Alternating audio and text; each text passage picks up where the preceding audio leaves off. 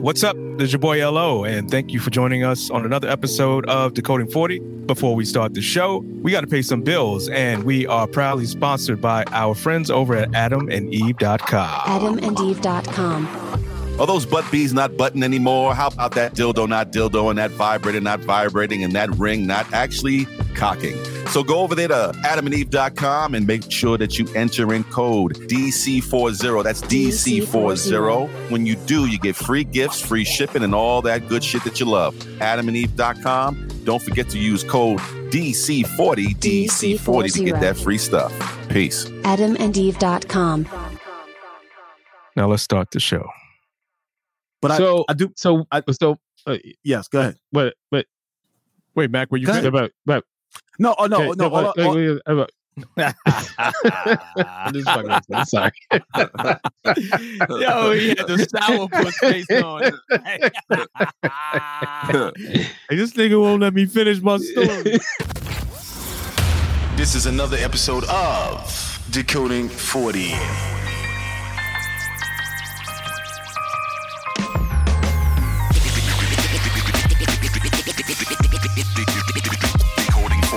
What's up? This is Mac, a.k.a. Mr. Raw, making all your fantasies come true. This is L.O., live from BK, but residing in Harlem. What's up? It's your boy Vin, a.k.a. Vinny Pugazi, master of impressions. Yo, what's up? This is Albert, and I'm talking directly into the mic. Welcome to the stage, guys. Hello, Google. I just do heroin. That sounds gross. No, y'all just trying to blame me out. Oh, George, I'm being a pro. This is a trigger warning. Killed 50 people. Politics, racism, sexual abuse, it's bullshit. Let me finish. Welcome to Decoding 40.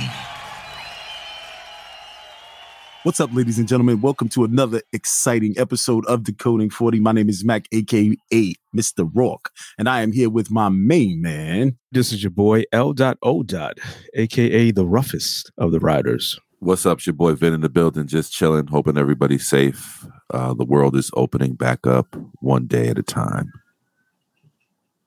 This is Alaric, a.k.a. Alaric.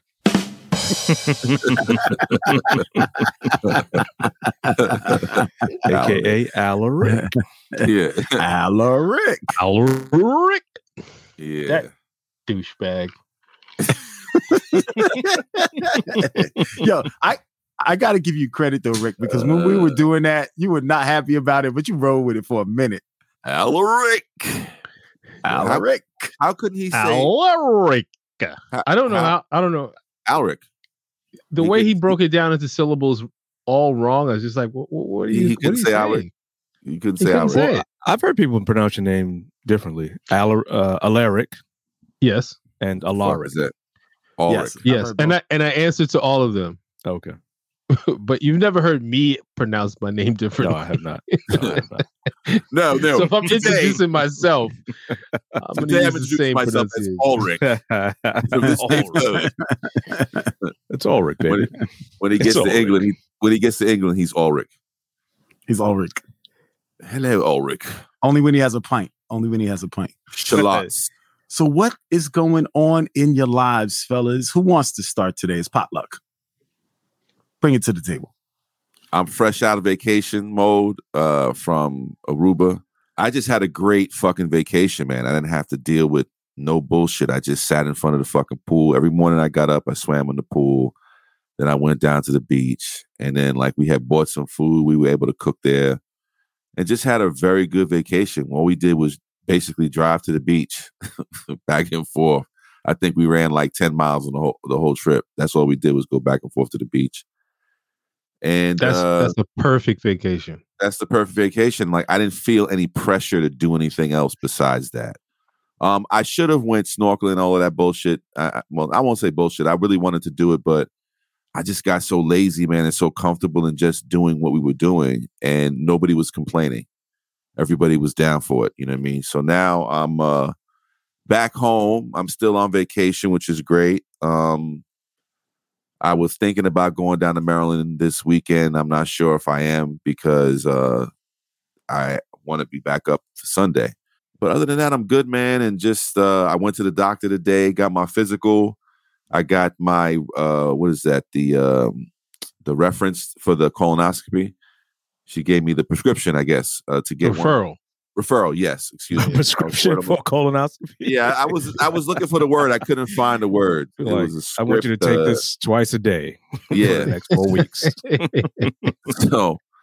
So you know, I got to go get that done, and she did all the blood work or whatever. I found my old doctor that I had before. She's a great doctor, black woman in Jersey, in Montclair. So you know, Mac, if you ever move to Jersey, she's a great physician. I recommend her highly. So it was a good visit, and that's about it, man. You know, just enjoying the next week and a half, or week, I should say, off, and stay out of trouble. I want to get to the gun range, man. I want to get to the gun range, but I got to get a membership, and it's like fucking $300-$400. I don't got no $300. I don't really got that money right now, but I'm gonna see what I can do, man, because I want to go shoot these guns I got. I bought another pistol. I want to take my wife with me so she can learn how to shoot. So we could be like fucking, you know. Don't say body clock. I don't know. Yeah, true romance. You teach your wife to shoot. You better be more polite in the house. That's all I'm gonna say. You better be way more polite. Oh shit! Like, hey, what are you doing? Where's the gun at? Where's the gun at? It was here. Where you put it? Fuck around and find out she's a marksman, and then be like, oh, yes, dear. She'll be like Riggs in Lethal Weapon, the scene where they're at the shooting range and dude shoots the happy face, and I'll be lucky to get the one shot off with the twist of the neck and shit. The Murtaugh one shot. I'm getting too old for this shit. Get too old for this shit. But I would and if you're looking for a recommendation for an ass doctor, mine was very gentle. Well, I plan to be asleep during.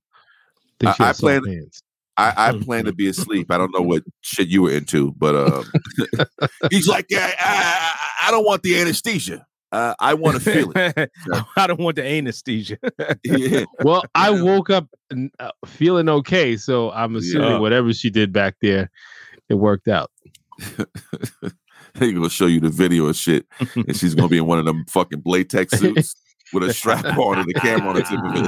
Hey, come on! This is how I do my colonoscopy, nigga. She was actually spooning him on the operation table when he woke up. He was joking. Look! She just went. Yeah, it's gonna be okay. It's gonna be okay. Just gently stroking his brow, whispering. Don't worry about the copay. Don't worry about the copay, Mr. Kimball. With a warm washcloth, stroking my head like, who's a good boy? You're a good boy. Help!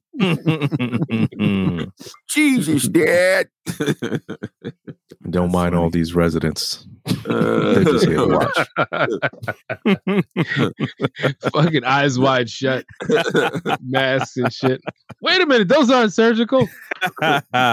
Tom Cruise in the corner jumping on couches. Oh, wait a minute. By the way, I recommend that you guys go back and you look at that Tom Cruise Oprah interview, because it's way creepier than you originally thought. Great. Really? You're going to walk away from watching it like, what the fuck is wrong with Tom Cruise? Because you can look at Oprah's face is like, what the fuck is wrong with Tom Cruise? Are you glib? Oprah, are you glib? Are you glib? I believe glib? Tom Cruise was high. I believe Tom Cruise was high during that interview. I believe he was high. I gotta watch it again. I don't know, but I think he asked Matt Lauer if he was glib. You're glib. You're being glib. You're being glib. I think he was. Yeah, he's on that Scientology shit, yo. They heavy on that shit. I was reading an article. Seth Rogen said he just managed to not join Scientology because Judd Apatow. Yeah. Judd Apatow was with him when they were at Cruz's house, and Cruz was doing the pitch, and he said Judd was stronger than him. He was like, "Nah, I don't want that shit." We just here to talk about movies, Tom.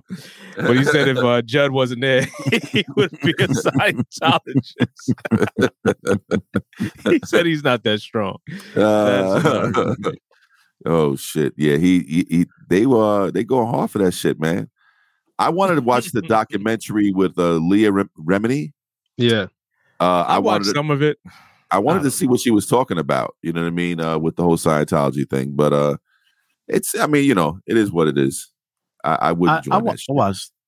I watched that. I watched all of it. I watched everything about Scientology. I watched. I had a friend that was a Scientologist, and we're no longer friends. Not because of that, but. You didn't know it was because of that, but nah, because she's on the sixth dimension, right. And her phasar is not on the Quatox, and that's how they know that the glib meter. And you were totally glib, dude. The glib meter was at 25, and she thought in her quasar in Fosat that she was able to theorize in the spaceship of life. As you were beamed into the quasar. Yeah, all I know is my man was this crazy. My man Grant Cardone I found out was a Scientologist, and I follow his content kind of heavy. He's like a sales and real estate guru. Uh-huh. And it's funny because recently I just saw a recent interview, and he was like, "Yo, like he said, 40%. I think he said 40% of his audience is young African American males. He's got a huge African American." Audience. I followed Grant Cardone for a long, long time, and I was really shocked to hear him say that he was a Scientologist, but he was trying to break it down, and. So when are you signing up, Mac? Yeah, let's. We're not there. He's getting lured in. Hey, look, I respect all religions. Yes, except if they were created in the last 75 years. Unless if you were created in the last 75 years, I'm sorry. If Marlon Gibbs is old in your religion, he's not fucking. Yo, hold up. Even Mormons. Sorry. A religion that was created by a failed science fiction writer. Well, no. He obviously was a very successful science fiction writer. L. Ron Hubbard, that died. That shit sold a lot, but he had other books. Like that was his thing. He was a science fiction writer. That was his lotto. That was his lottery ticket. Wow! It's like holy shit! I done hit the jackpot. Wow, they really believe this shit. I made this shit up when I was taking. I can't believe they're buying this. It's like I wrote this when I was taking a shit that one summer. All right, everybody, set your phasers to stun.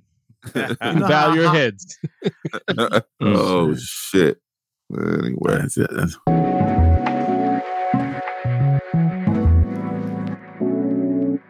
Come follow us over at Instagram, Facebook, Twitter at Decoding40. Be social. Peace.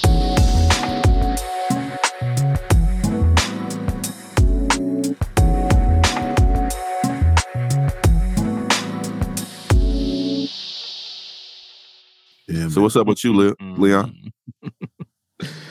What is up with me? Let's see. I had an interesting reminder of how technologically advanced we are. I went to the supermarket the other day and forgot my wallet. And I took the train and purchased my groceries without my wallet. Yeah, with your phone. And my watch. And I was like... And the mark of the beast on your palm. Basically. Hold up. Illuminati. Basically. Hold on. Someone is there. Someone with an ascot wearing a suit is in the Illuminati is going, "You're welcome, sir." and your COVID chip. And my COVID chip. Yeah. So I'm ready. But I thought that was pretty interesting because when I realized I left my wallet, I was like, "Oh, how am I going to pay for these groceries?" And I was like, "Oh, I don't need it. I have my phone." Mm. So tap my phone. Illuminati. And, basically. Yeah. So we are definitely advanced, but not as advanced as I thought we'd be. But it is what it is. I really have a light check-in today. The other check-in. See, we don't even have any phasers. We don't have any phasers yet. So that's we don't. Well, we got tasers. Yeah. We all got all types of aces that people apparently mistake for 9mm, but that's another story. Mm. So last night we hung out. Yes. By the way, I had a great time last night, guys. I did too. Yeah, it was. Me too. First time hanging out since the pandemic. Well, no, actually the second time. But the first time was too creepy and we felt uncomfortable. Right. But this was like, this was actually hanging out though. This was, right. So as we're leaving, we get into the Uber. I ride back with Mac. Mac decides that he wants to take a sip of his drink. I'm like, oh, that's no problem. But then Mac starts talking to me with his mask down. And I'm like, I think this nigga's trying to sabotage my rating on Uber.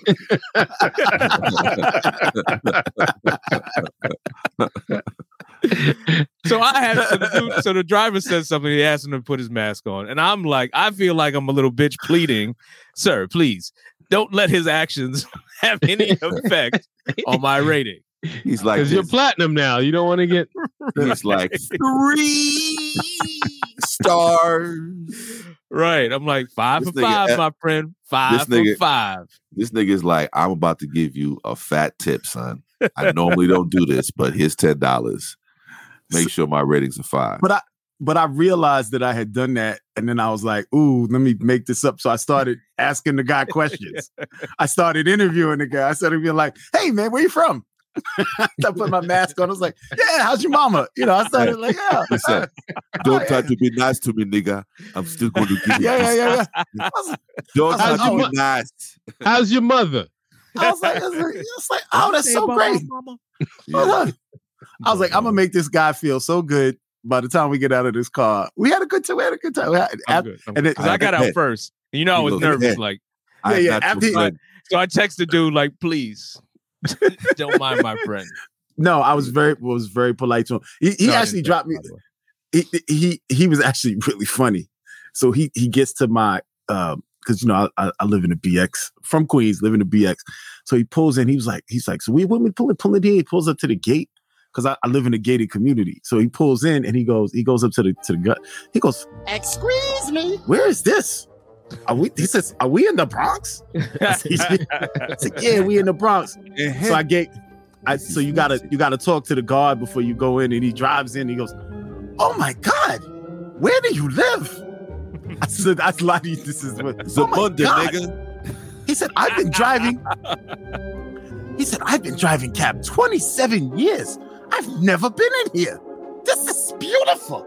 I never thought there was anything like this in the Bronx. He was like, how much do you pay? Wow. How many bedrooms how many square feet? And like, yo, and he's pulled over and he wants to know everything about, this is the most amazing thing. He goes, and it's right off the highway. And it's this, and it's that. Why? And Lisa called Jar Jar Binks. Why does he sound like Jar Jar Binks though? So he did sound like Jar Jar Binks. He actually did. He actually did. So anyway, Leon's God, no. I guarantee Leon got 5 stars because I put him onto something, and he was like, after we pulled over, he started interviewing me. He started interviewing me. Plan living up there in a minute. Yeah, yes, he is. Yes, he is. He said, "How much deposit?" Right there, yes. He was like, "How much deposit do I need?" And I was thinking, it got real deep. Wow. It's like, yeah. Listen, I need a reference. He was a nice guy, though. Yeah, he was. You know, I was just thinking, has anyone ever combined 2 apartments in your building? In my building? No, Mac's building. You know what's funny about that? There is someone who I will not mention, who people may know, who is kind of hood famous, who did that years ago and built this giant apartment in that development that you can now rent. And the funny thing is that apartment came up for rent. And my wife and I were talking about renting it, and we should have, but it's like a penthouse apartment, and it looks over the whole city. It's amazing. So did this person connect a lower and an upper floor, or 2? No, side by side. I think it's 2 or 3 side by side. He knocked it because back in the day, you could do whatever you want. Once you bought the apartment, you could do whatever you want. Mm. But they stopped people from doing that because when you leave. Right. So, but anyway, that apartment is like that now. So he took 2 or 3. I think it's 2 or 3 apartments, and he built this whole giant it's beautiful. I'll see if I can find a link because it's this completely renovated, brand new floors. It's beautiful apartment. Beautiful apartment. But yes, to your point, that has happened. Mm. Why did you ask that question? A Bronx rapper? I was just curious if that was an option where you are, because originally before we moved here, we thought about could we actually make that happen? Mm. And like, but it just didn't make financial sense where we were to buy the neighbor's apartment, because and then do the renovations. We didn't have that kind of bread. We didn't have it. Yeah. But I figured in the Bronx, maybe the price tag might be a little bit lower to get the next.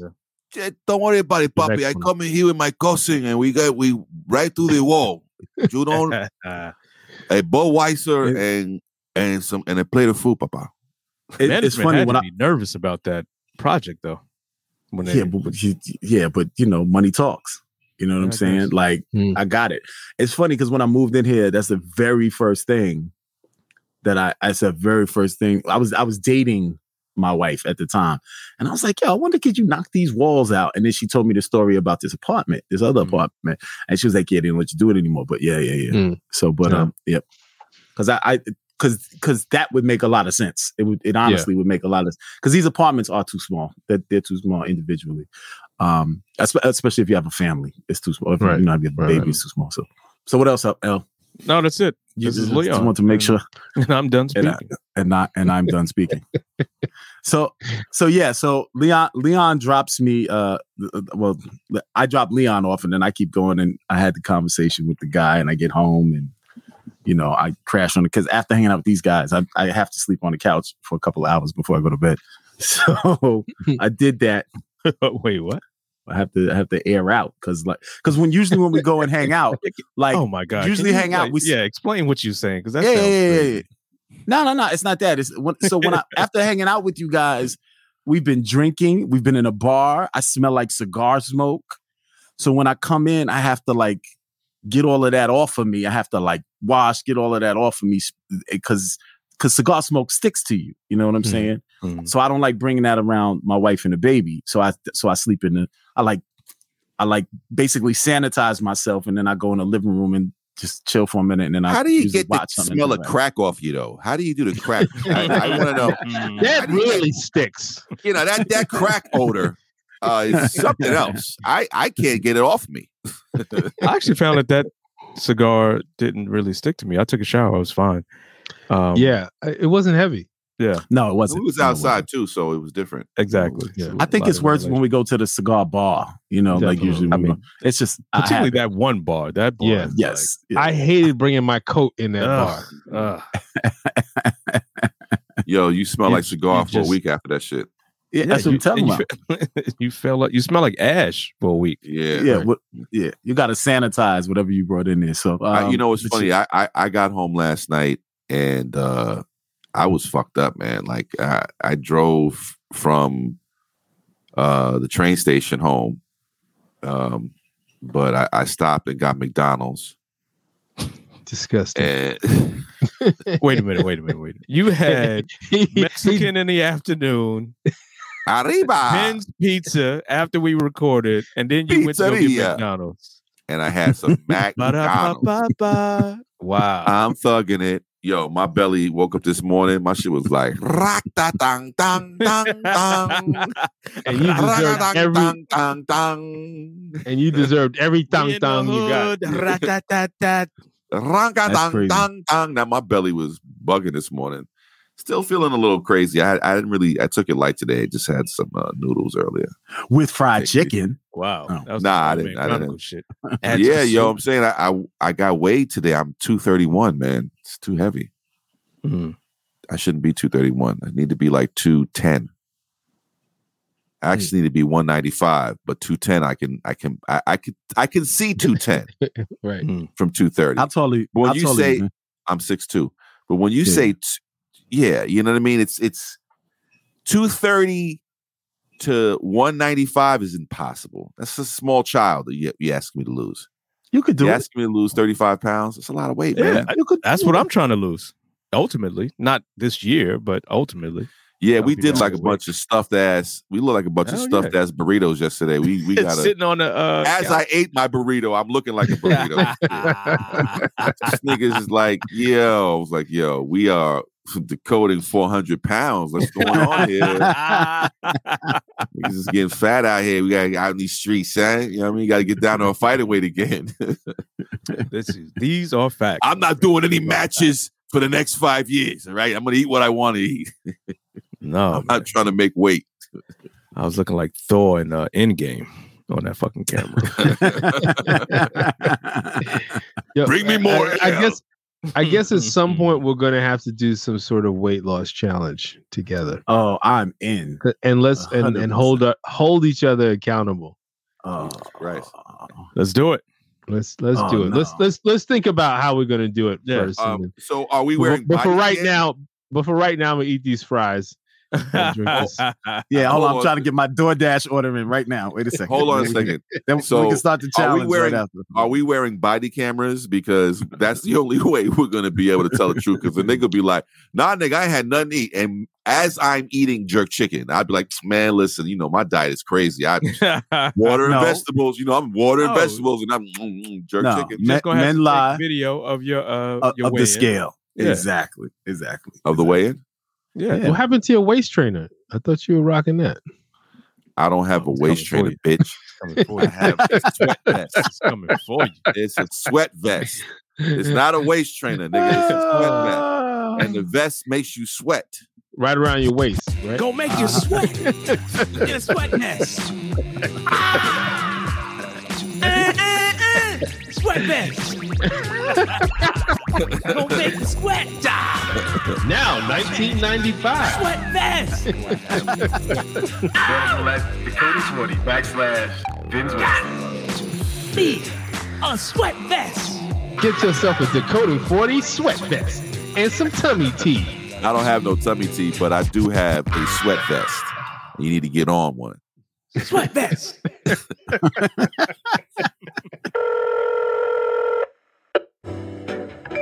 Hey, you. Yeah, you, Dakota 40 fan. You got a problem with us? Give us a call. 608-618-4040. Tell us how you really feel. You might end up on the show. We double, triple fucking dare you. Fuck out of here. I had a very interesting day. So a couple, 4 or 5 episodes ago, several episodes, we were arguing about minimum wage. So I get a phone call from a cousin of mine by marriage, very successful guy, and I get a text message, and a very successful guy, a guy I respect. I respect him as a person, and I respect him as a businessman. And he texts me. He's like, "Yo, it's good." He says, "My wife told me to listen to the show. I listened to the show. You're absolutely right. We got to talk." I was like, "All right, cool." So we've both been busy, but so today he and I minimum wage. No, he just wanted to talk. So actually, we had jumped on a call, and we was just like, "Yo, you know, I'm just like really digging what you're saying, whatever." And he's like, "I'm working on some things I want to talk to you about." And then I, you know, told him what I was working on. He's like, "All right, let's set up a call." So we set up a call today, and it was just supposed to be like a catch up and, you know, whatever. Because we cool, but we see each other at family functions or whatever. We had each other's number, but it's never, you know, we just don't talk regularly. So today we had that call, and it was supposed to be like, I don't know, it was supposed to be like 30 minutes. Man, we sat there, we talked for 2 hours, and we just built. So that conversation has created new conversations and new opportunities. Let's exploit the working class together. High five.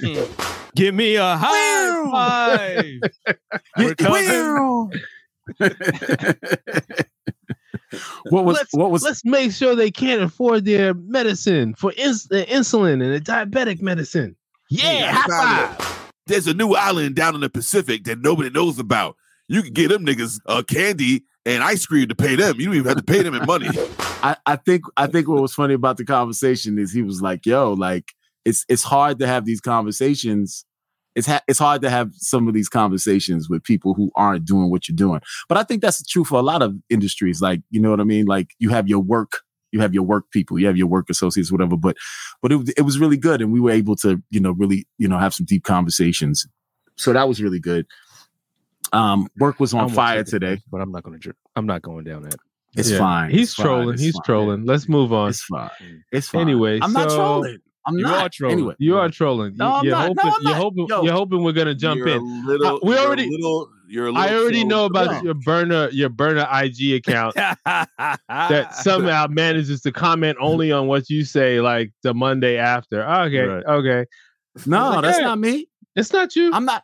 I'm not even on my own IG. I'm not even on my own IG. I log into my right now. I've been off social media. I'm only on my own IG once. Once a week. I'm gonna preach. You're just shocked at this. You're just shocked at somebody that agrees with me. That's okay. No, I'm shocked that they only comment on things that you said. It's not me. They've never made another comment other than on things that you've said. But hey, that's no indication that you're trolling. That's no indication. Under the bridge, not me. And then when you say, "Hey," if I say something, I'm on the live. Come on alive and let's discuss it. Crickets. I want you to know it's me. Not even. They don't even like the comment.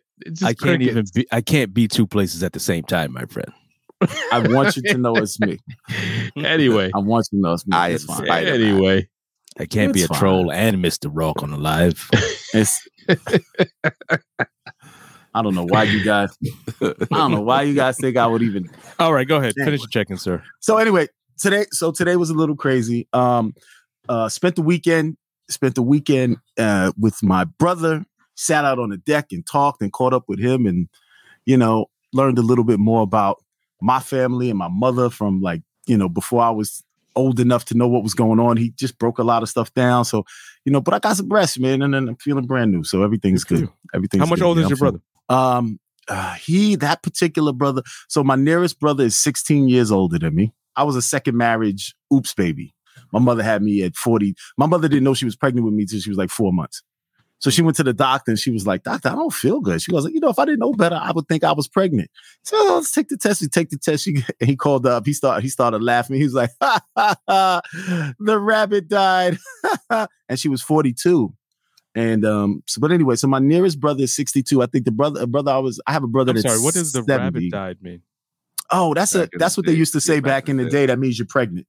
They used to do a test with rabbits, and they would do something with the test. And if the rabbit died, you were pregnant. And if it didn't, we should look that up because I don't know what the procedure was. I don't know if that was an actual procedure. You know how many rabbits? I thought it was all over the place. Yeah, I think it was. I'm not sure if it was an actual procedure. I think it might be like an old wives' tale, but let's look it up. Yeah, we should look that up. So anyway, so I got one that's 16 years older than me. I got one that's 20 years older than me, and I think I got a brother and my other brother is 23 years older than me. So I have a brother that's 70 actually, and then I have a brother that's 16 years older than me. So I have three brothers. So, you know, but we just kicked it. So wait, which brother was with you at the house?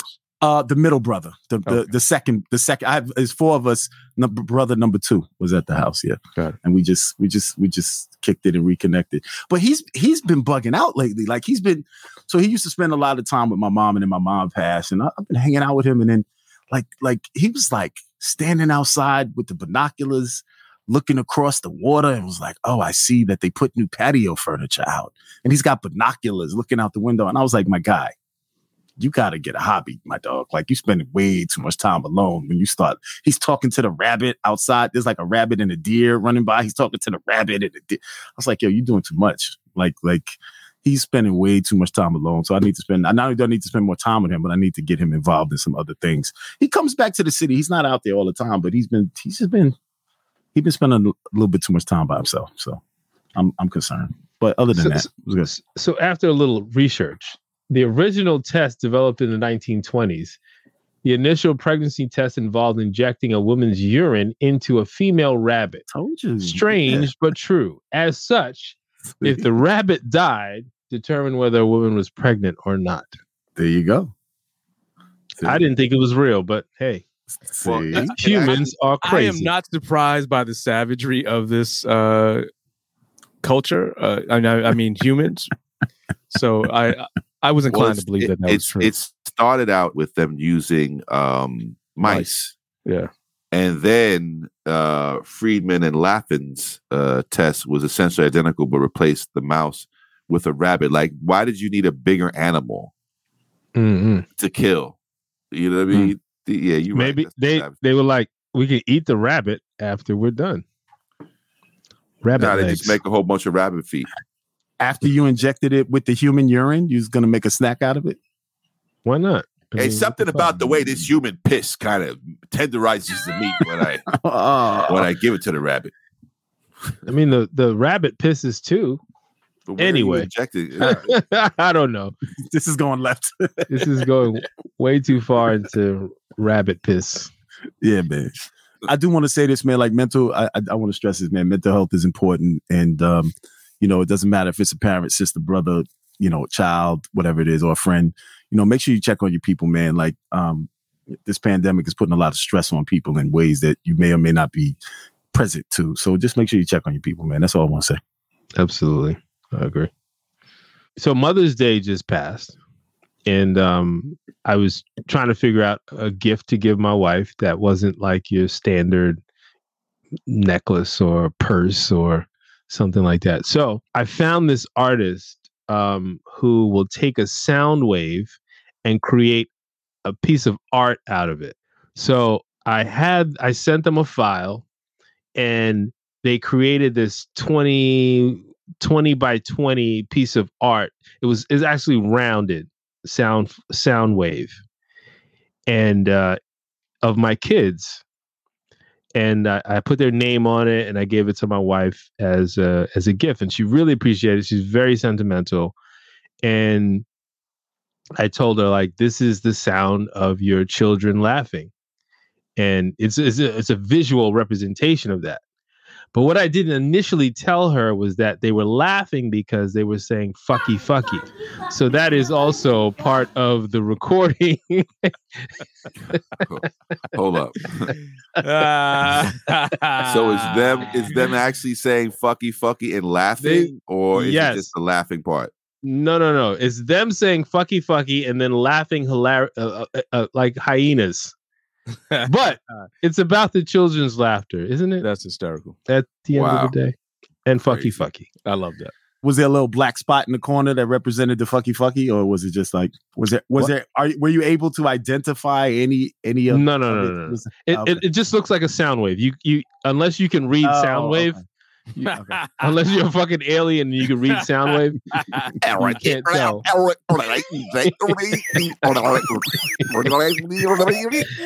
I thought there was some artistic representation of the sound beyond just the wave. That's all. That's what I was. No, it was a sound wave. But the way that it's printed, it's on canvas. It's framed in this rustic brown frame, and it's circular. It's not like it's not on a straight line. Mm-hmm. And so it's just sort of creative gift, and I felt like it was very sentimental, and she would love it, and she did. That sounds very Etsy. I found their work somewhere, and then I found them on Etsy. I saw their work somewhere, and then I found them on Etsy, and that's how we got it done. Jesus, yeah, this guy. It's very cool. Very cool. Fucking guy, sound waves and shit, my nigga, like that. How you even? That's like some third. That's like some third dimension, son. That's like some three-dimensional shit, like, son. Why couldn't you come up with that? Yeah. This nigga's so sensitive and shit, thinking about sound waves and shit. I ain't think Trez Van ass. Nigga. Nah, I mean, Carl Thomas ass nigga doing sound waves on artwork and shit. How the fuck I'm supposed to compete with that shit? How I'm supposed to compete with that? Now I'm on the hook. I got flowers, maybe. I have a gift buying consultancy company. Yeah, that's what I'm going to need. Yo, it's called Get Head on Your Birthday LLC. Nice. Can I subscribe? Can I subscribe now? I want to be ahead of the curve. It's not about spending a lot of money. It's just about spending the right money. Mm. Well, did I tell you guys what I? My anniversary. I don't want to say that, but go ahead. No, did I tell you guys what I got my wife for our anniversary, which just passed? No, you told us that you were thinking about something. What'd you decide on? Yeah. So it's our second anniversary, and the anniversary is cotton. So if you look up your anniversary dates every year, there's supposed to be. You got her a slave? No. Yes, I knew it was coming. I knew it. You couldn't resist. Took that barge and lift that bale. You don't get a slave. Oh, was it Porgy or Bess? You don't get a slave till 20 years. So second years is cotton. So I also went and I found a very nice high quality blanket and people who do hand stitching and some other things. And I took my vows and I got it stitched into the blanket, and it's really high quality. And so my vows are in the blanket. So I gave it to, it's big too, like, you know, queen size, king size. And basically I said, anytime you get mad at me, you can wrap yourself in my vows. And that was, why would you want to do that when she's mad? Yeah, that's so sweet. Why would she want to do that when she's mad? Well, to remember that I'm not a bad guy. I'm not a bad guy. He's going to wrap your body in that blanket when she That's going to get you out to the dumpster. He's going to be like, remember that time you gave me the blanket and you thought, oh, I was going to use it when I was mad to wrap myself? Well, I'm wrapping your body in it right now. You're going to walk into the apartment and see the blanket on the floor and be like, why is the blanket on the floor? Wow! Pap won't even see it come. Wrap you up in it. Yeah, be like fucking what's the name in Goodfellas? Oh no! Yeah. So all you forensic pathologists, just make sure you save this recording for later use. Appreciate that. Appreciate that. Man. But yeah, man. So that's it, man. So it's been a good week, man. It's been a good week yourself. So nice. That's it. Hey, honey. I don't know what it is, but my vibrator doesn't work like it used to. I went over to AdamandEve.com and I got the biggest, blackest cock dildo, and I used the code DC40. It was wonderful. Not only did I get that big BBC, but they gave me some videos and my favorite ones too. Of course it was black. AdamandEve.com. So in the news recently, Black Lives Matter founder Patrice Kahn Cullors was in the news for buying real estate. A lot of real estate in a short period of time. I think it was $4 million worth of real estate in a very short period of time. And there was a backlash about, you know, are our civil rights leaders profiting from the struggle? So that started the conversations between the four of us in terms of should our civil rights leaders be able to make a living versus, you know, are they leveraging the situation to their own benefit? And I think everybody had a different perspective on this. And I'm going to look it up, but as we're talking, but she bought four pieces of property, and I think one of the properties that she bought was for herself, because she bought also some houses for her family, was $1.4 million. Now I do want to kind of, she does get donations for the movement and the cause, but she also has, like, you know, she has sponsorship deals and promotions, and she writes books. And so she's got various different other income sources. Right. And this is not a religion, you know, that is the work that they do. So, but I just kind of want to set the stage. What do you guys think? Well, first of all, she didn't buy the real estate in a short amount of time. It's like over 5 or 6 years, and there was 4 months you bought it. No. Well, see, the problem is that this the entire story came from a right wing Republican, I shouldn't say Republican. I should say a very right wing website, right leaning website, and then the New York Post picked it up, who is also very right leaning.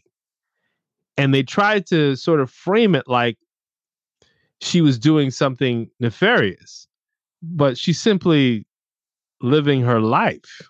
She bought a property in Topanga Canyon in California, and it was sort of off the grid. But look at who she is.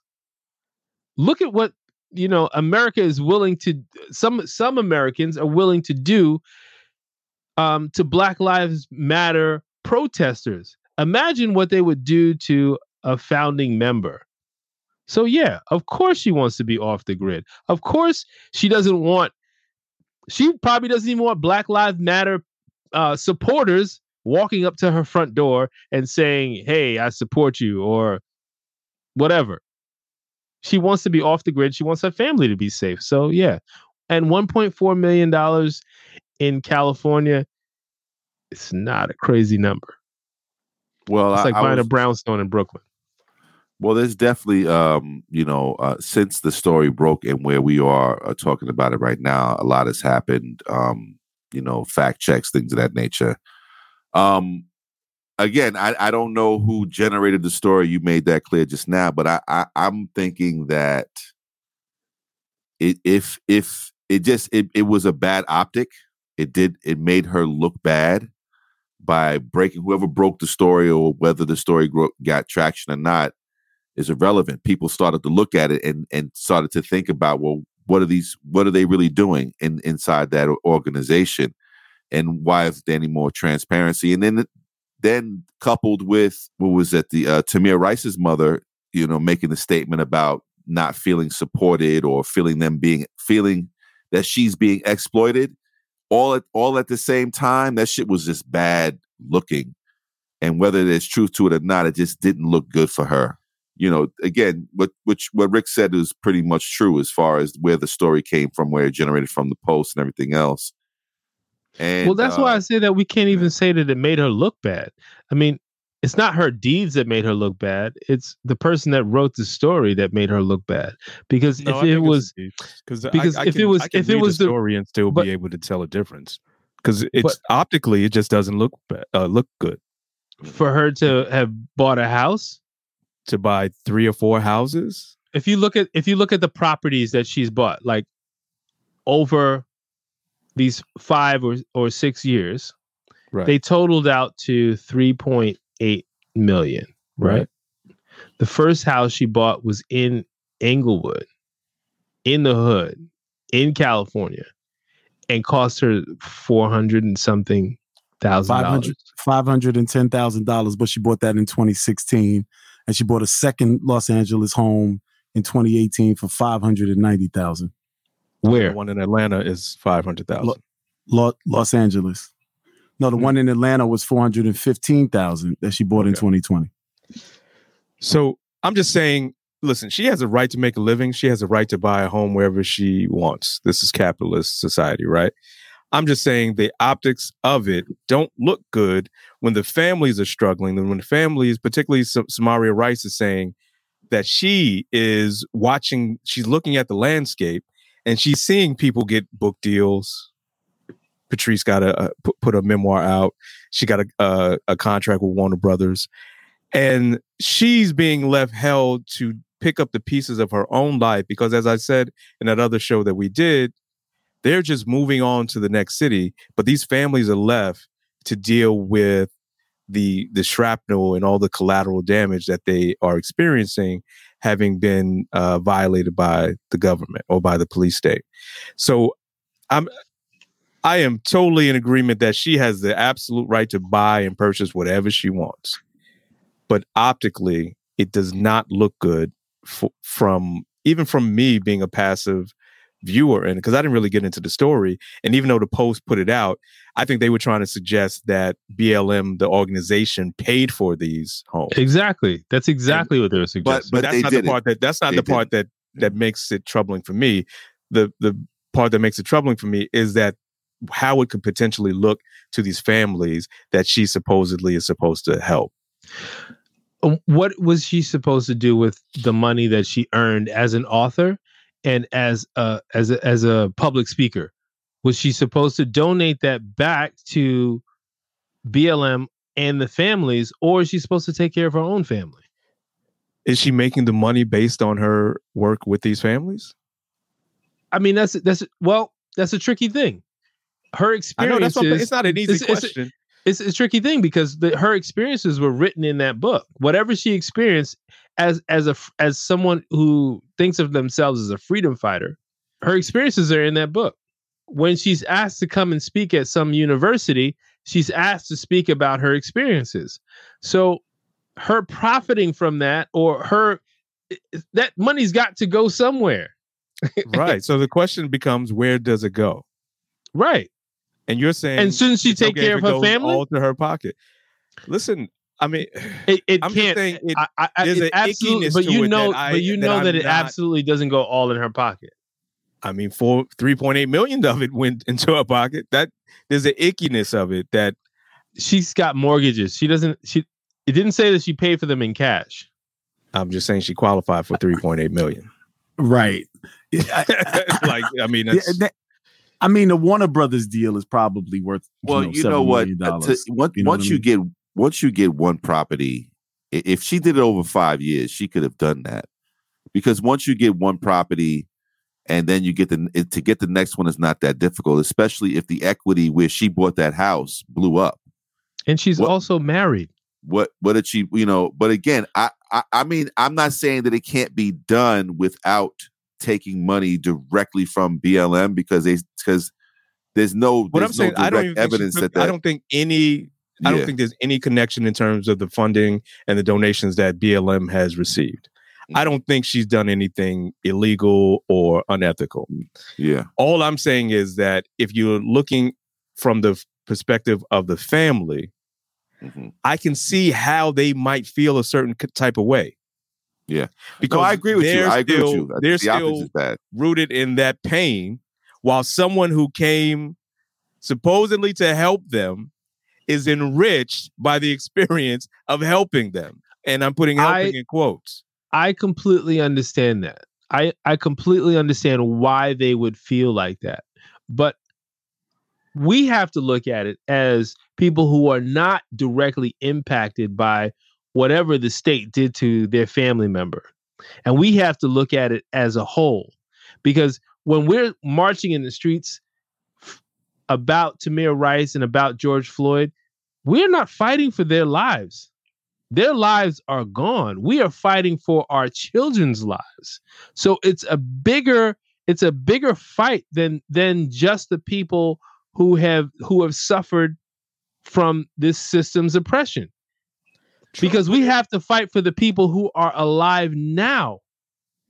And but that's what gives me that same feeling when you think about pastors of churches who roll up in the church in a Mercedes S, and most of the congregation.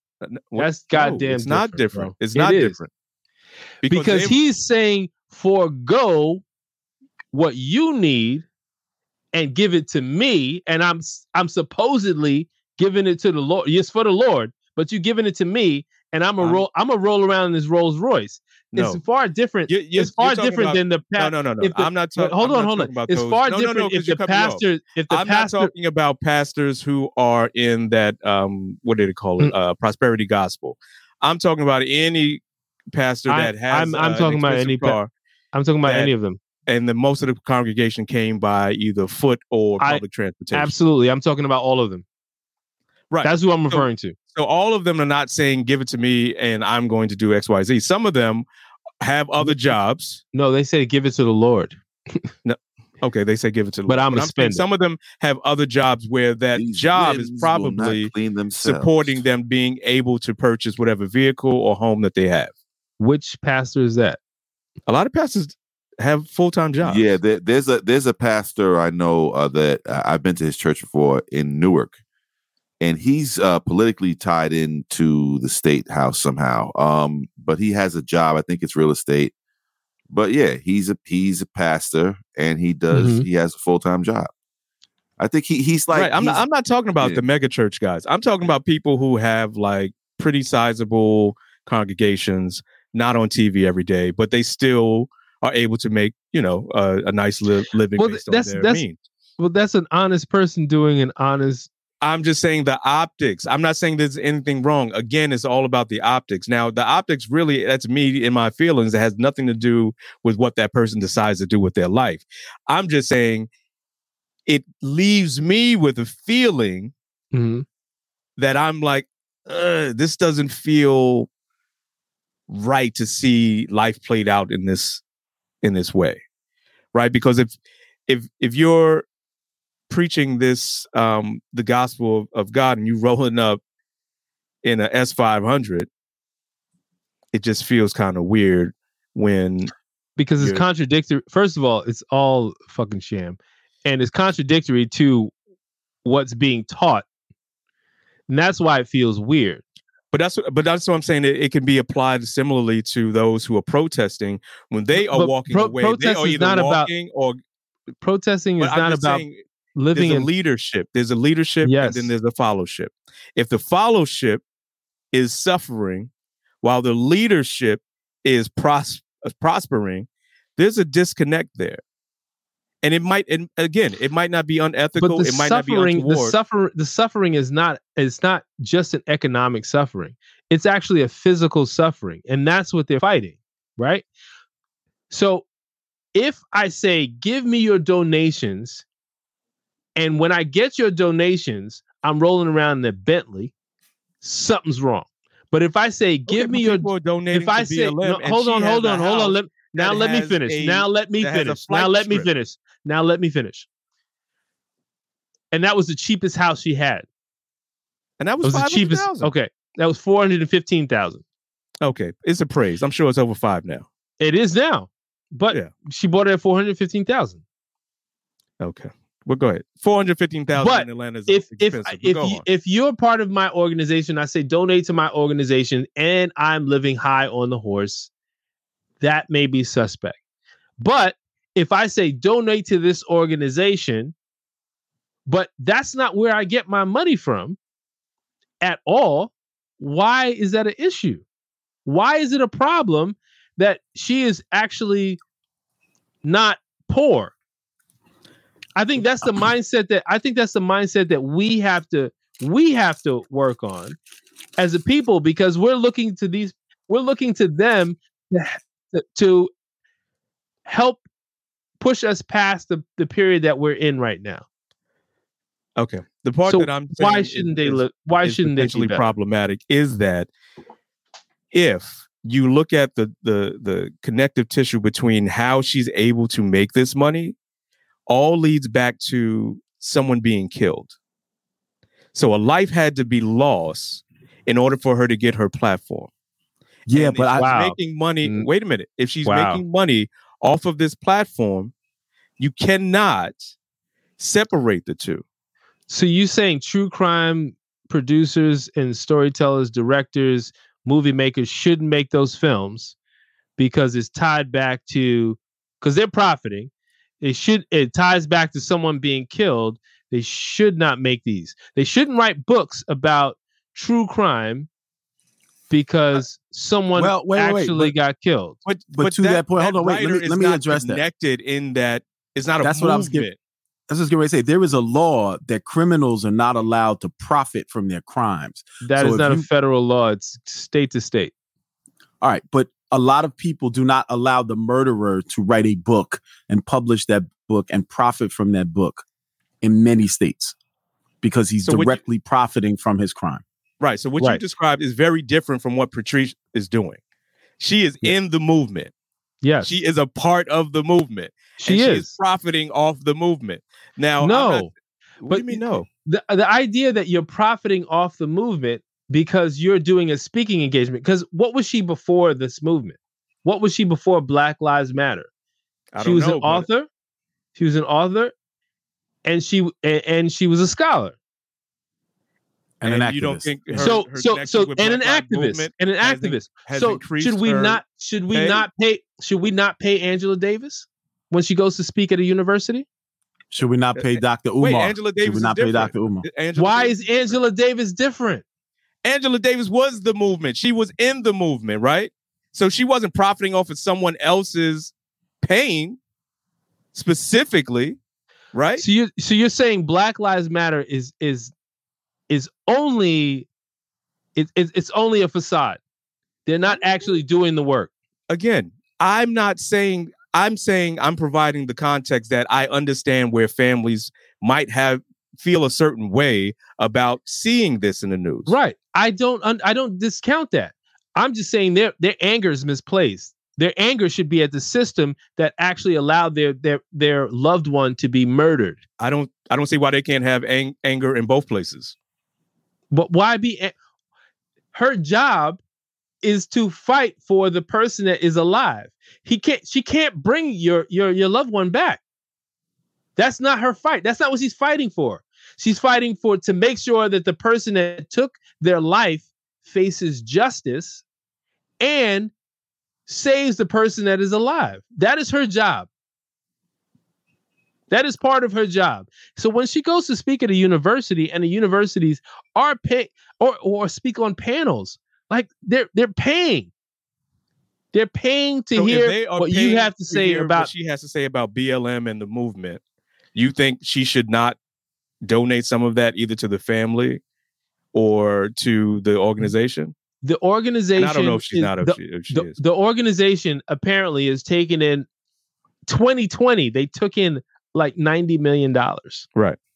I don't think that they're hurting financially. The organization, which she's not taking a salary from. The organization is not hurting. But the problem is like the devil drew the picture. And we're looking at that picture only through his eyes. No, I'm not. That's what you keep saying that, but I'm not. Well, okay. I see both points. I think there is money. There's indirect revenue, and then there's direct revenue.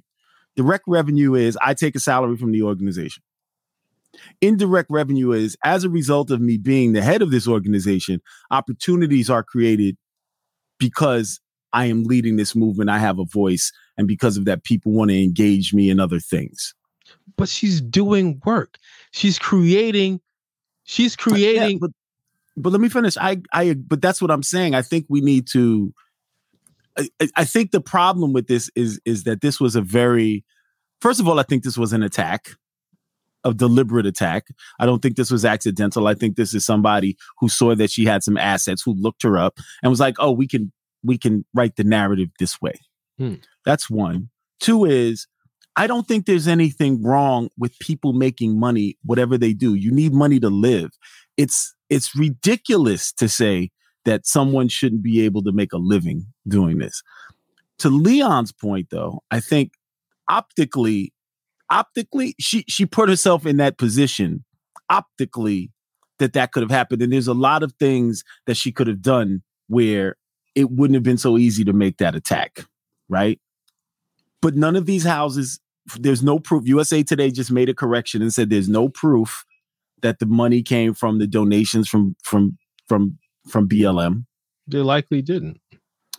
She has all of these other deals as a result of who she is. So I think there's direct income versus indirect income. And if she's making this from indirect income just because of who she is, I don't have no problem with it. At all. And nobody else should either. And that's separate and apart from the work that she's doing. Optically, it is an issue. I think she should have some advisors around her to restructure these things in such a way. She could have put them in corporations. She could have put them in trusts. She could have. There's a million different things. The last one is owned by a corporation, but she's in control of that corporation. And that was one of the things they pointed out. Right. But the thing is, like, she's creating these curricula. When she goes and speaks, she does these corporate talks, and she goes and does these talks at universities and institutions of higher learning. She's creating this curriculum that she's talking about. She's created that. She did that work. When she has that production deal, she has to produce. She is doing work. It's not like she showed up. It's not a walkthrough. I'm not suggesting it's a walkthrough. Let me ask you this. If she had one home, a $1.5 million home in L.A., do you think the story would have legs? Yes. They would have made it. They would have said that she went to Barbados and looked at $5 millimillion house and she owned this $1.5 million. It was a hatchet job. It's a hatchet job. My question. I'm asking you, if she had one home in L.A. that was $1.5 million, do you think the story would have... How? What? Where was the ammunition? Because the sole purpose of that article was to paint it as if she is profiting. Because you got to remember, this just came out after Tamir Rice's mother said what she said. It was built. This entire hatchet job was built to look like it was profiting. It was. What do they call it? Pulpit pimping. Like, that's what she was doing. But they tried to paint Tamika Mallory in the same light. They tried to paint my son in the same light. All of this happened around the same time. It's not like it's disconnected from that. Right. And that's why I say the devil painting the picture. The devil painting the picture makes a difference. I wholly disagree with you, though. If she had one home that she was living in as opposed to 3-4 homes, the story would not have had legs. That's not true. They would have just made it a different story. It still would have been $1 million home. I agree with that. They still absolutely. Would have been like, let's say it's a $500,000 home. Then it would have been no smoke. Right. So it's about perception is my point. It's like she is. So she has to live in a. So she has to live. She has to be vulnerable. That's what I'm saying. I think that's why I say the devil painted the picture. It's not about the devil. It is. Right? Absolutely. The devil doesn't have a typewriter, doesn't have a pen, doesn't have a paintbrush. He does. And he's good with it.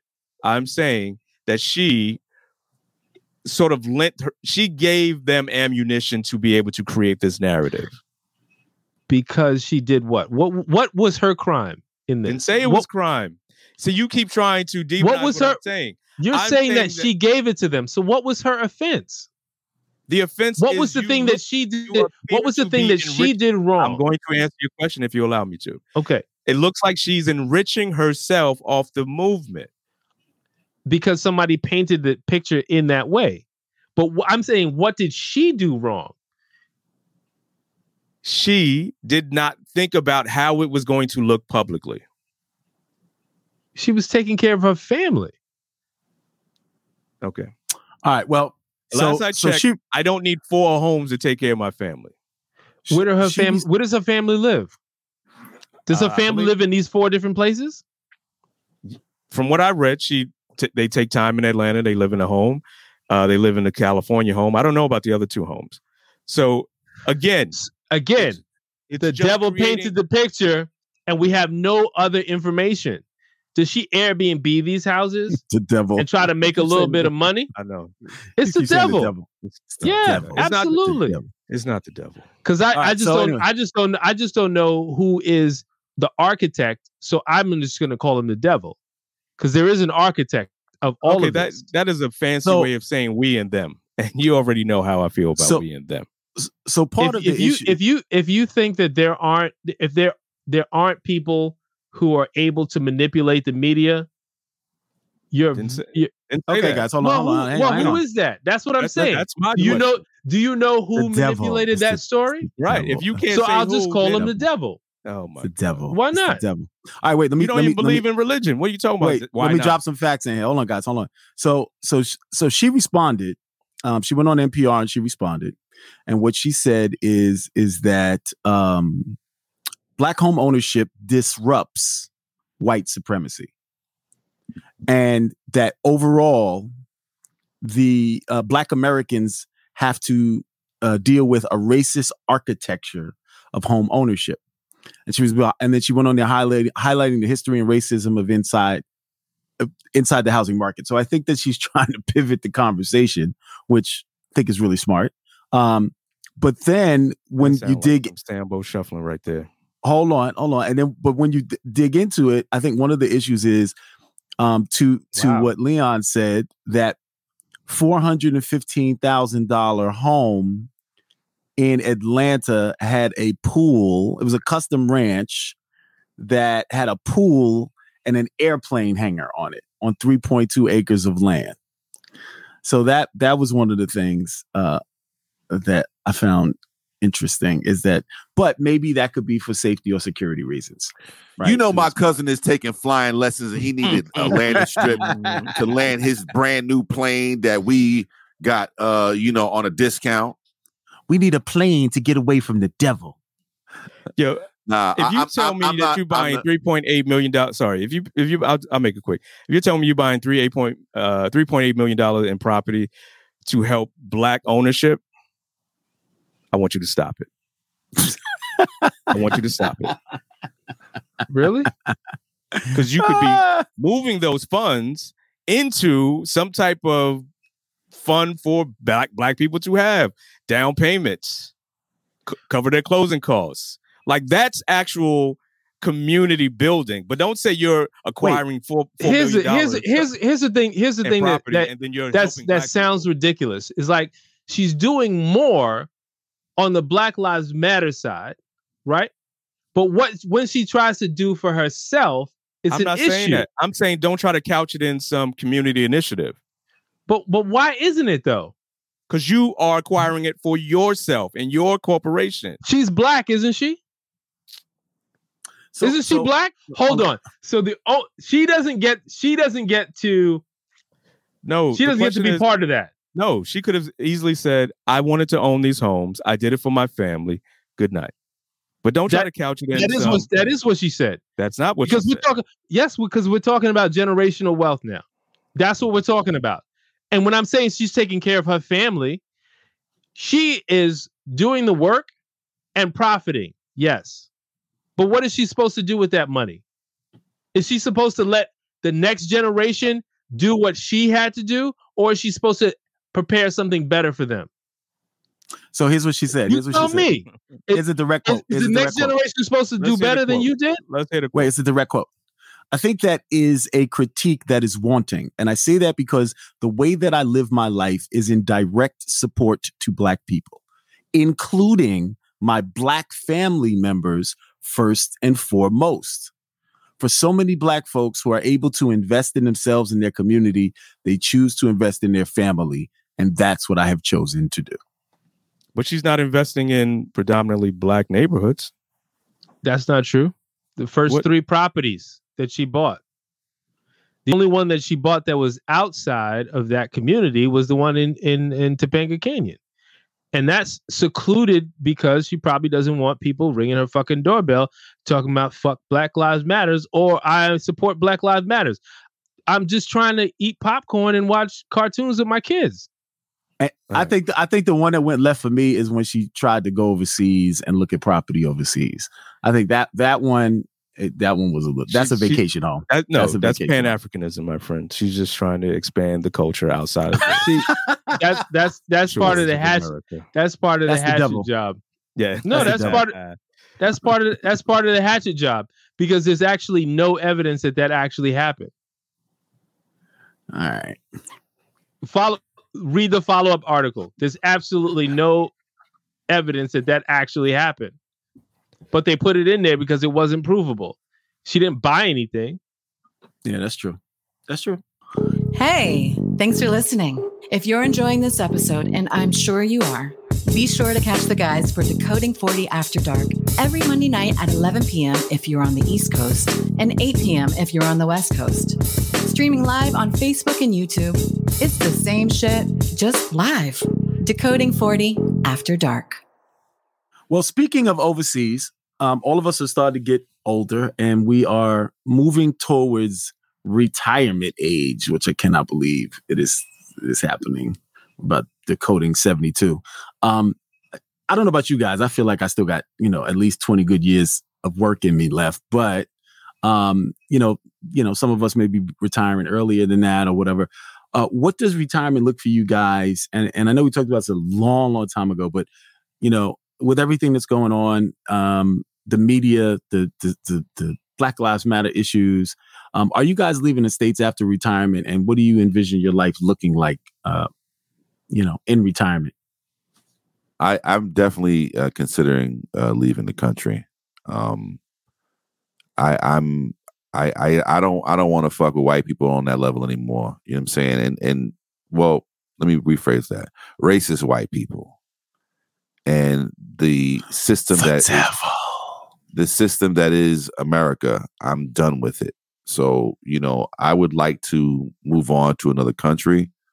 Aruba's beautiful. That was never something I considered. It is kind of expensive to live there. It's 2 for $1, like $2 Aruban for $1 American. So it's not that much of an advantage. And it's expensive. Is it expensive to the point where I couldn't live there? Probably not, but I would be pressed with my retirement. I retire at 55. Right. That's how having a pension job works. You do 25 years. My job is 25-55, meaning that I have to work until at least 55 and have to have 25 years as well. I started at 30, which means at 55, I have 25 years and I can say the fuck out of here. And I have my pension. I have other things. I don't own a house. I'm buying a house because you don't own it until the last payment. But I am a homeowner in this sense of the word. And I'm thinking about the future and where I want to go. And I don't know, man.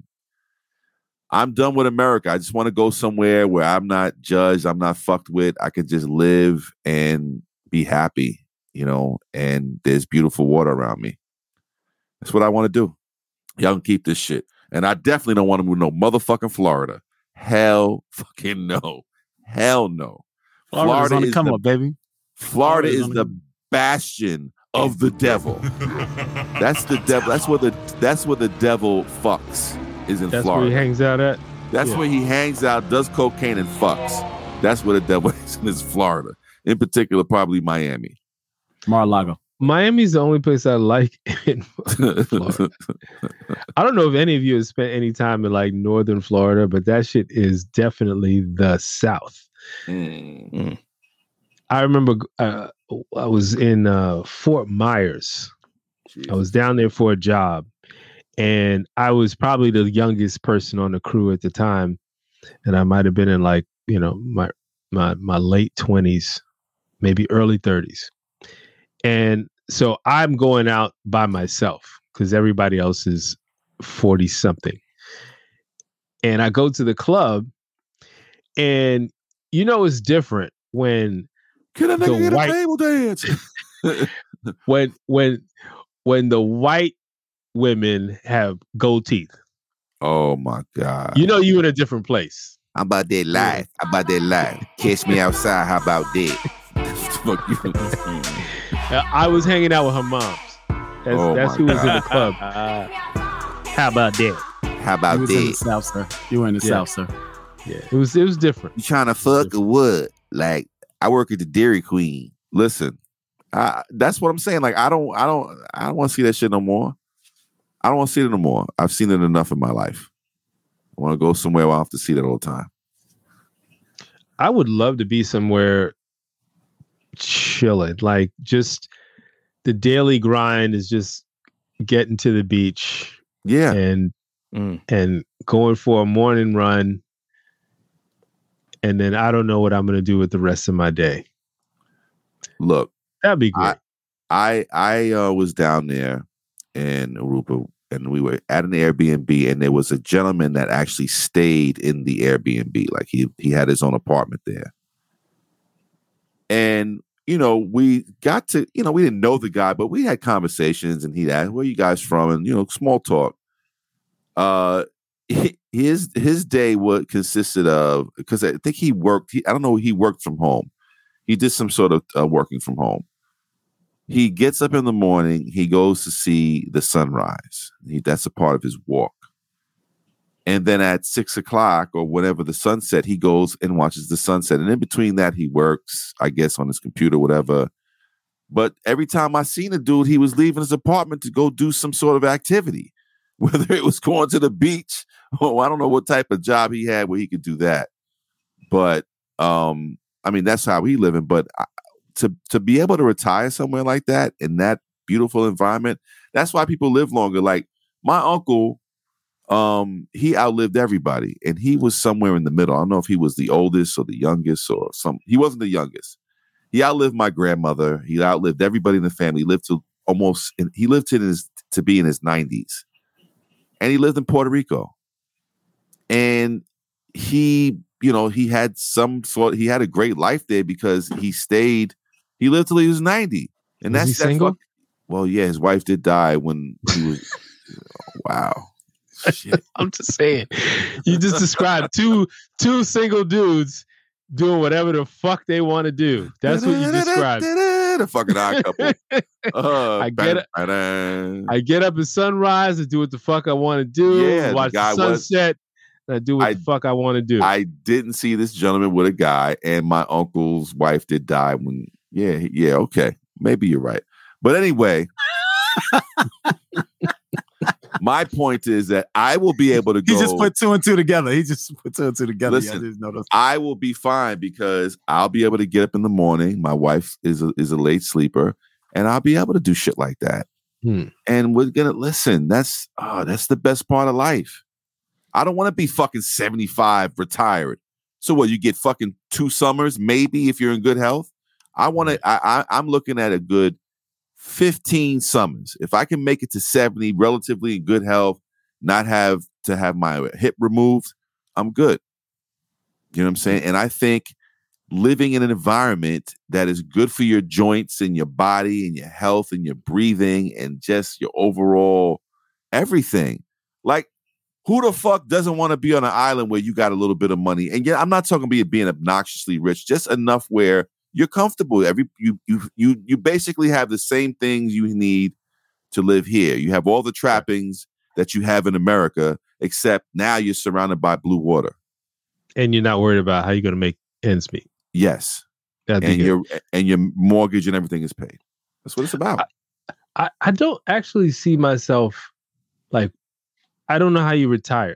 I don't see myself retired, like not doing any work, but I would like to have enough fuck you money where I don't have to do jobs that I don't want to do, or I'm only doing stuff that I'm interested in. You know, and I don't know, produce a movie every 7 years or, you know, release a book of fucking corals, you know, fucking clamshells, a book of clamshells. A book of different nipples. Yeah, exactly. The labia book. I can do that, you know. Yeah, different. I'll work on that.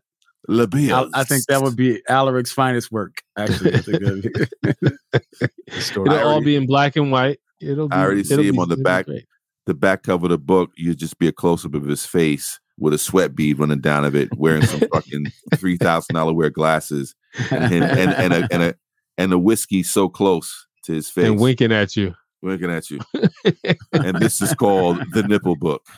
Got him. Lavia's unleashed.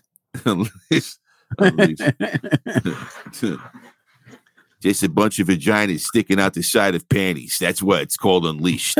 Hey! That sounds like porn. That's art. That's art. Yeah. If it's in black and white, it's art. Yeah, you got that autistic guy to pull it off. Yeah. Black and white. Black and white. The way you captured that landing strip, sir, was just eloquent. I didn't even say what I know I want to be somewhere warm, but it most likely won't be in the United States because all the states that are typically warm, I don't like. Although I kind of like Raleigh, I just don't like North Carolina. So, and my family has quite a bit of land in South Carolina, but I don't want to move to South Carolina.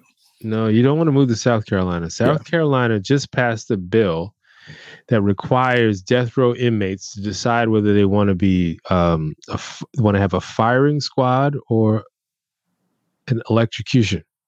Is that true? I mean, yeah, I saw that headline. Wow. That's next. Savage. They're just going back to their old savage ways. Firing squad. Fuck it. On every level, we're going back. They're trying to push it back to Jim Crow. They're trying to push back all these really like inhumane types of punishment.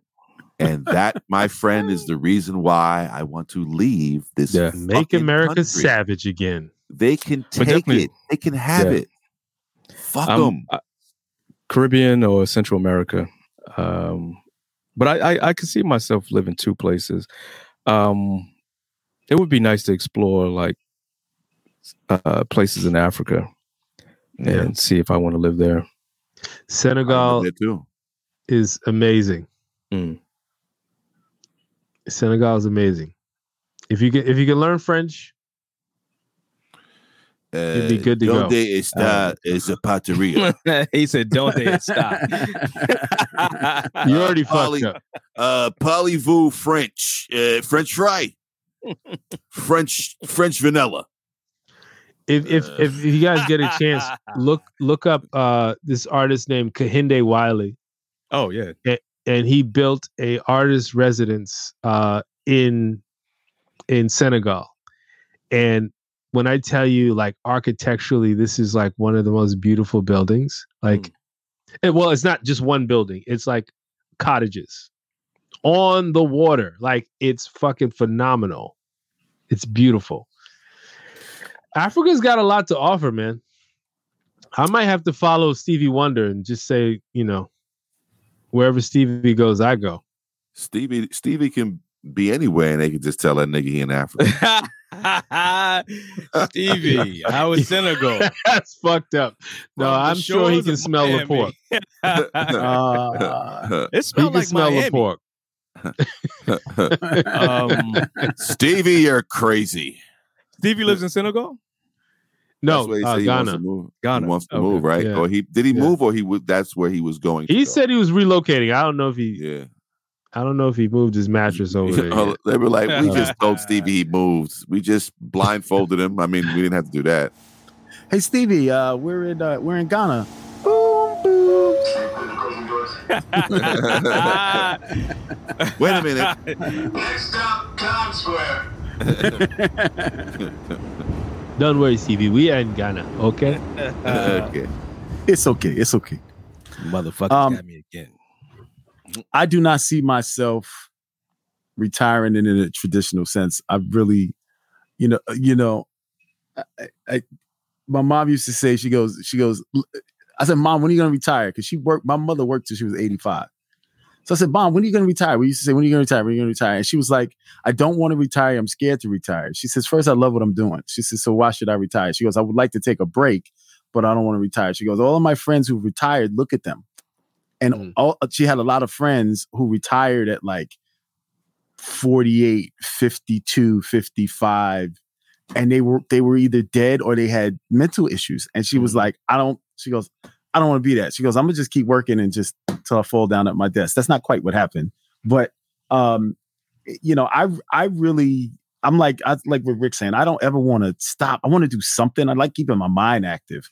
I really don't just want to I have no desire to just sit on the beach and do nothing.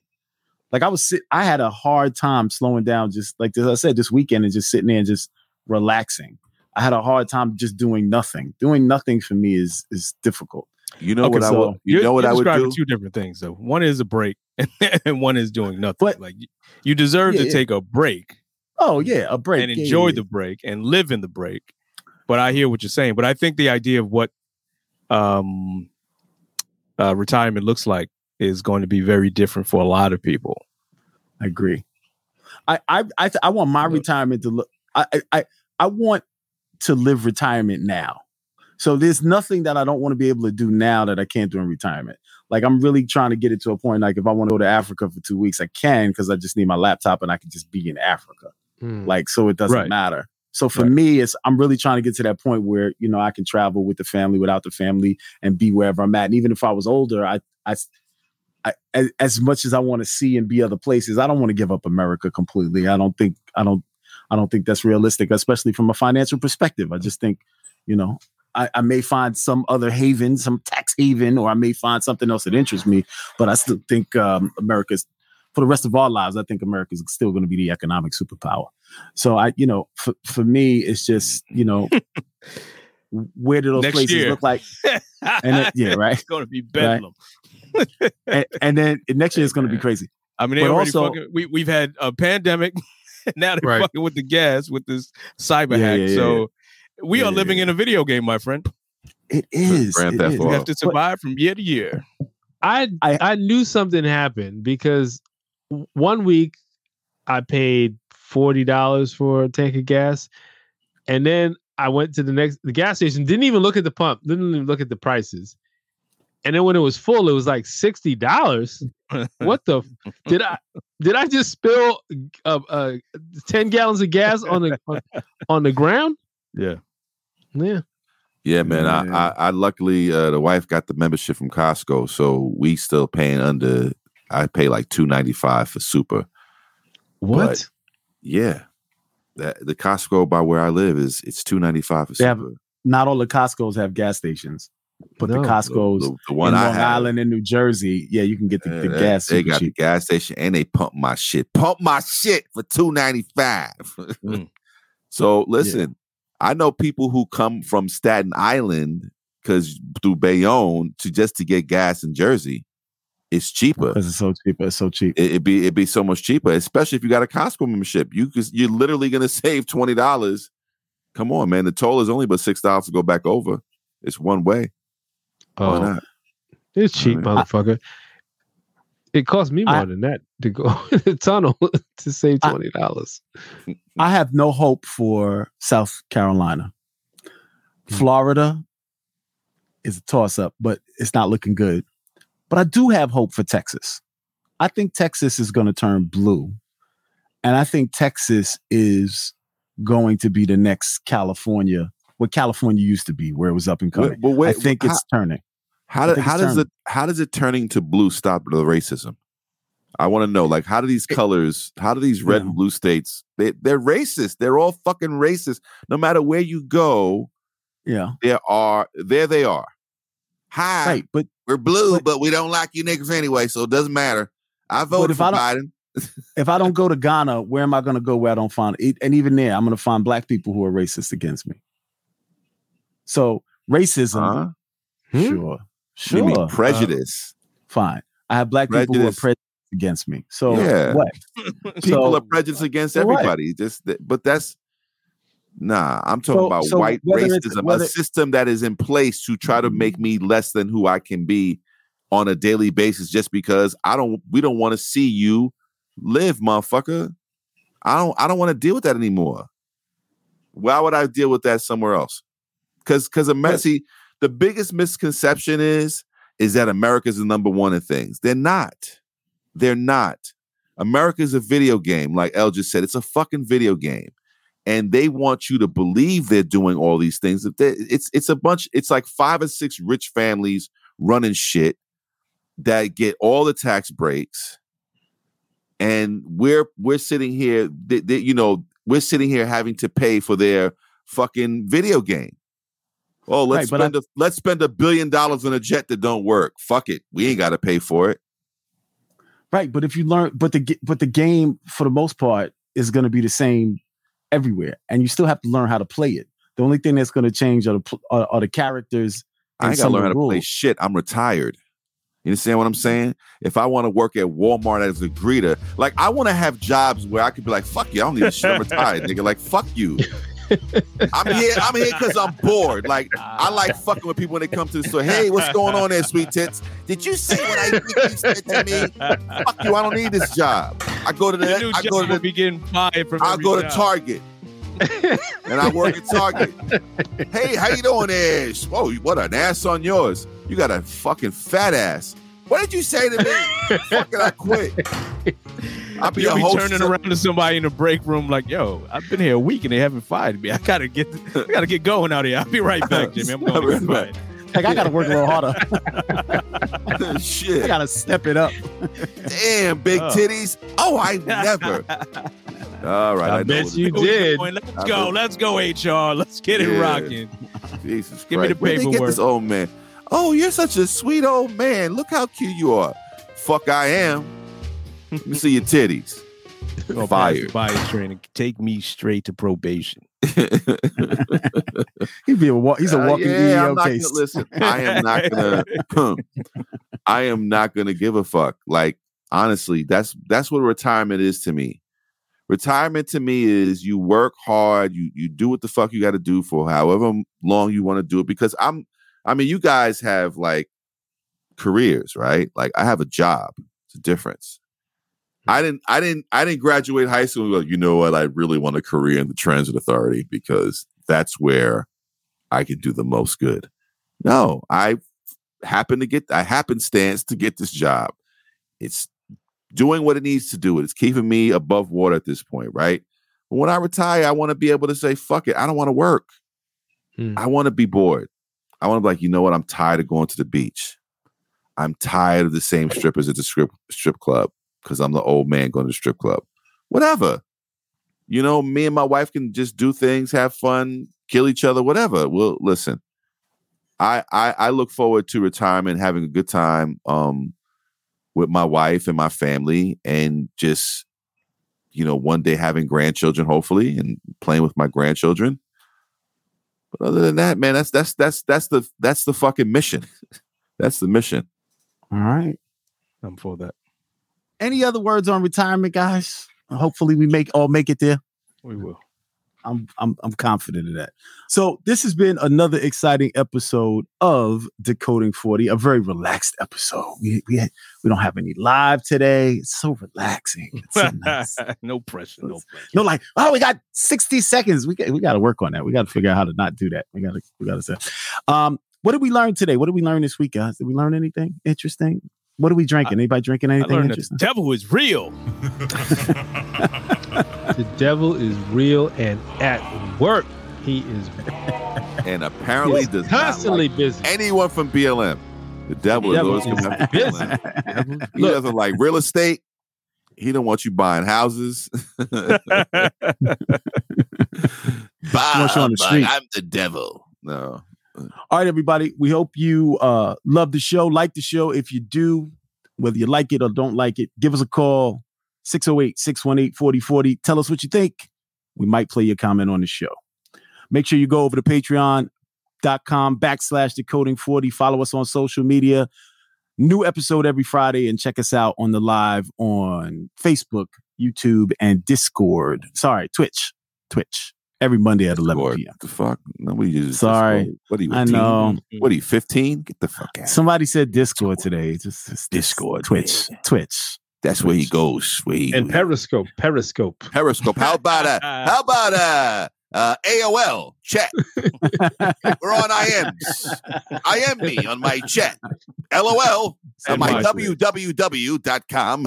AOL. MySpace Live. MySpace Live. We're big on MySpace. We're big on MySpace. We're big on Friendster, though. Oh. All right, guys. We appreciate you. We'll see you next week. Peace.